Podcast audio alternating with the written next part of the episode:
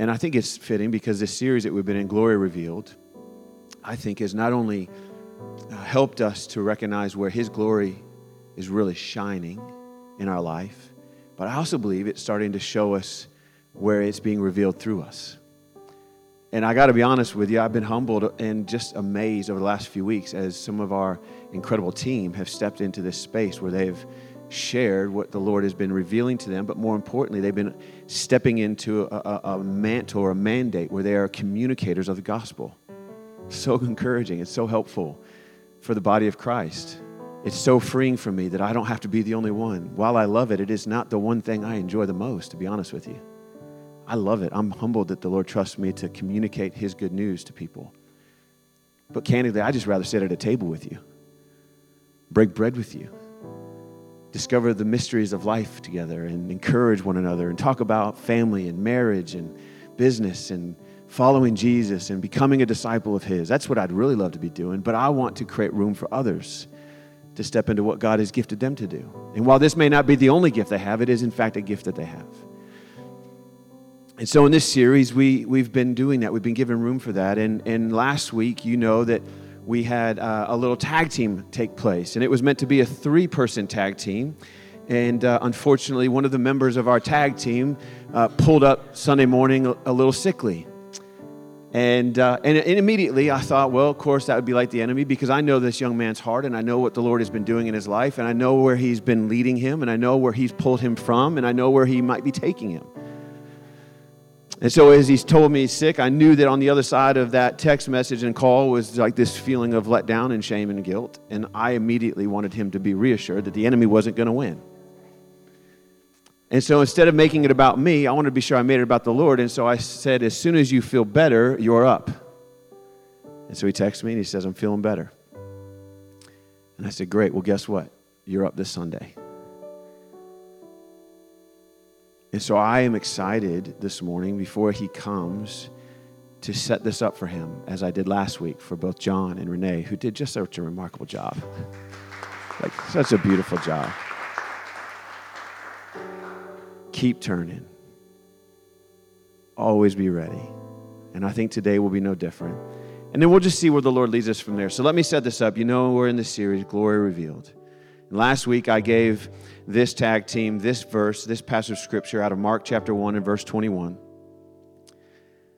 And it says this They went to Capernaum, and when the Sabbath came, much like for them it was Saturday, for us it's today, Sunday, Jesus went into the synagogue and began to teach.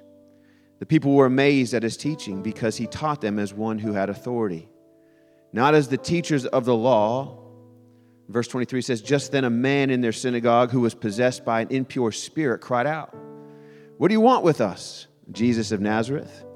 Have you come to destroy us? I know who you are, the Holy One of God. Verse 25, Be quiet, said Jesus sternly. Come out of him. And the impure spirit shook the man violently and came out of him with a shriek. The people were all so amazed that they asked each other, What is this, a new teaching? And with authority? He even gives orders to impure spirits and they obey him. And news about him spread. Who's him? Jesus. Quickly over the whole region of Galilee because of what had taken place in that moment. We're talking about the glory of the Lord being revealed to us so that the glory can be revealed through us. And I am uh, I'm very fortunate that I have gotten to play a small part in this young man's life. And I have uh, seen no greater glory be revealed in a short amount of time in one person as I have Peyton Tillman. And I think that what God has put on his heart to share with us will also be his glory being revealed through him to you. And I would ask you to just open your heart. I would ask you to lean in. And I would ask you just in this moment, Lord, what would you have for me to hear in this moment that would be edifying and encouraging? That would be healing and restorative for my spirit and for my soul as Peyton comes and shares what the Lord's put on his heart out of this text this morning. Come on, Peyton. Belt buckle and all. You fancy, huh? But good morning. Thanks for having me. I uh, wish I couldn't have been here last week, but the flu got me good. Um, I heard Renee and John did great, so let's let's give another hand for them. I'm extremely honored, honored to be speaking this morning. Um, the series is called Glory Revealed. It's centered through Epiphany, and that term Epiphany means to show or to reveal. So in this case, I'm going to reveal how Jesus has saved me. If you were to ask me a year ago if I would speak in church, I would say no. no, there's no way. If you were asked me a few years ago if I would even come to church, that's, I'd say, ain't no way. How God changes us, it's a beautiful thing. When I was growing up, I went to church almost every Sunday. When we lived in Conyers, we would commute all the way to Atlanta to go to Mount Paran. The kids' service was amazing. You know, they had all the, the video games and bouncy houses a kid could ask for. I, I love that. But um, when, when I got into middle school, I didn't like it anymore. It, it wasn't fun. See, I wasn't taking church seriously. I was just going, I wasn't going for God. I was just going to play the video games. When we moved back up here, I tried going to North Point, but I ended up not liking it either. So I eventually stopped going to church altogether. I was looking for something I wasn't able to find a real connection to somebody or something. I wasn't really sure if I even believed in God. I was just waiting, if He really was real, to completely reveal Himself to me. I was going to a Christian school at the time, and we had Bible class. So I, I started feeling like I was forced to believe in God when I only felt betrayed by him. So, being the rebel I was, I stopped believing entirely. If you're wondering why I felt betrayed by God, it's because I grew up without a father, and the pain surrounding that consumed me. I had a hard time seeing the light, and I had a hard time seeing any good at all. I had many male mentors who tried to guide me, but I never listened. I let the darkness consume me. I became comfortable in the darkness. So when I was in high school, I started failing classes and skipping school. Uh, I was eventually, you know, forced to stop playing sports. My junior year, I had to move schools two times in one semester. I had to start over so many times I didn't know where I belonged, if anywhere. I believed I had no purpose in this world. This was all because of how I let pain control me. I started making bad decisions. I was hanging out with people who weren't good for me, I started battling addiction. Though at the time I wouldn't call it that. I wouldn't have, I would have called it just, you know, just having fun. I was, but I was addicted. I was addicted to all the things that made me feel good, even though it was just for the short term. I ended up passing high school with the, the grace of a couple teachers, one of which is the reason I wanted to become a high school teacher. But that wasn't it for me. My pain and my problems continued to follow me wherever I went. I didn't go to college at first. I took a gap year and worked. I kept relying on other things and other people to save me. I know now that the only one who can do that is Jesus Christ. So when I started college, I was still against religion. My pure focus was my schoolwork. I wanted to be a teacher, I just wanted to get there. In the fall of 2022, I was taking six classes, five of which were online. I stayed home almost every day. I slept on the couch and did things to relieve my stress every single night. I'd also been taking antidepressants and ADHD medication for quite some time. All of a sudden, I started having major anxiety attacks nearly every night. at first, I wondered why these were happening, but I had a feeling, a strange feeling, that I was supposed to get off my medication and just to kill the addiction that I still had inside me. I had to start taking care of myself. So I did. This was the first step towards freedom for me.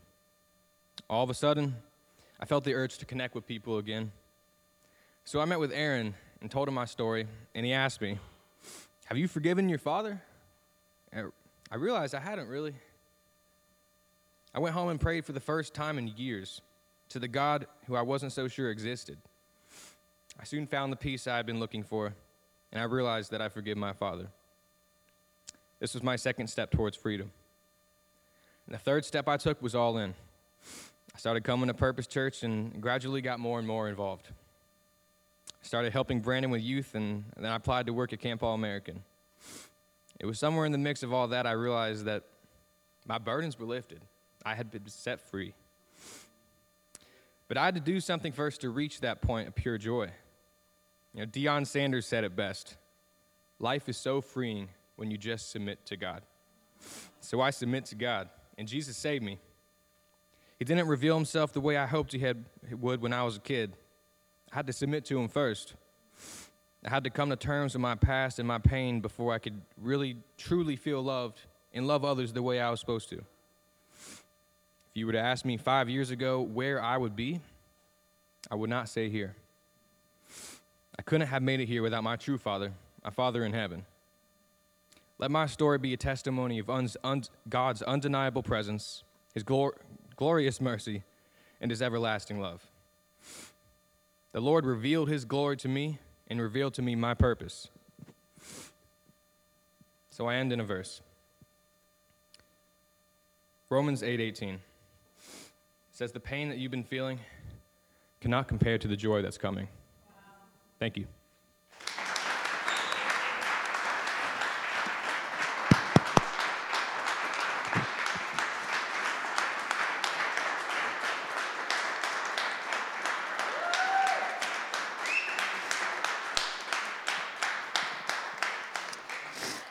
So I uh, was praying for Peyton this morning because I, uh, I felt, obviously, not only the, the last week's loss, uh, but this week's opportunity.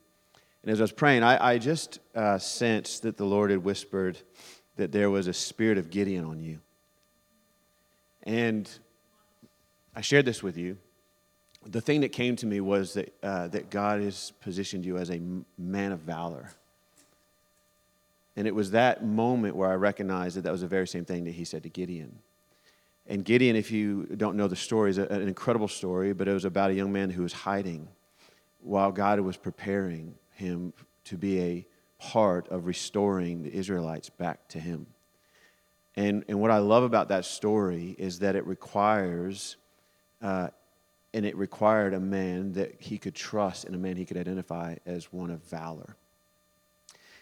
I believe that we're in a season right now as a, as a humanity that is going to take mighty men of valor to restore back to God what the enemy has been trying to take away from him.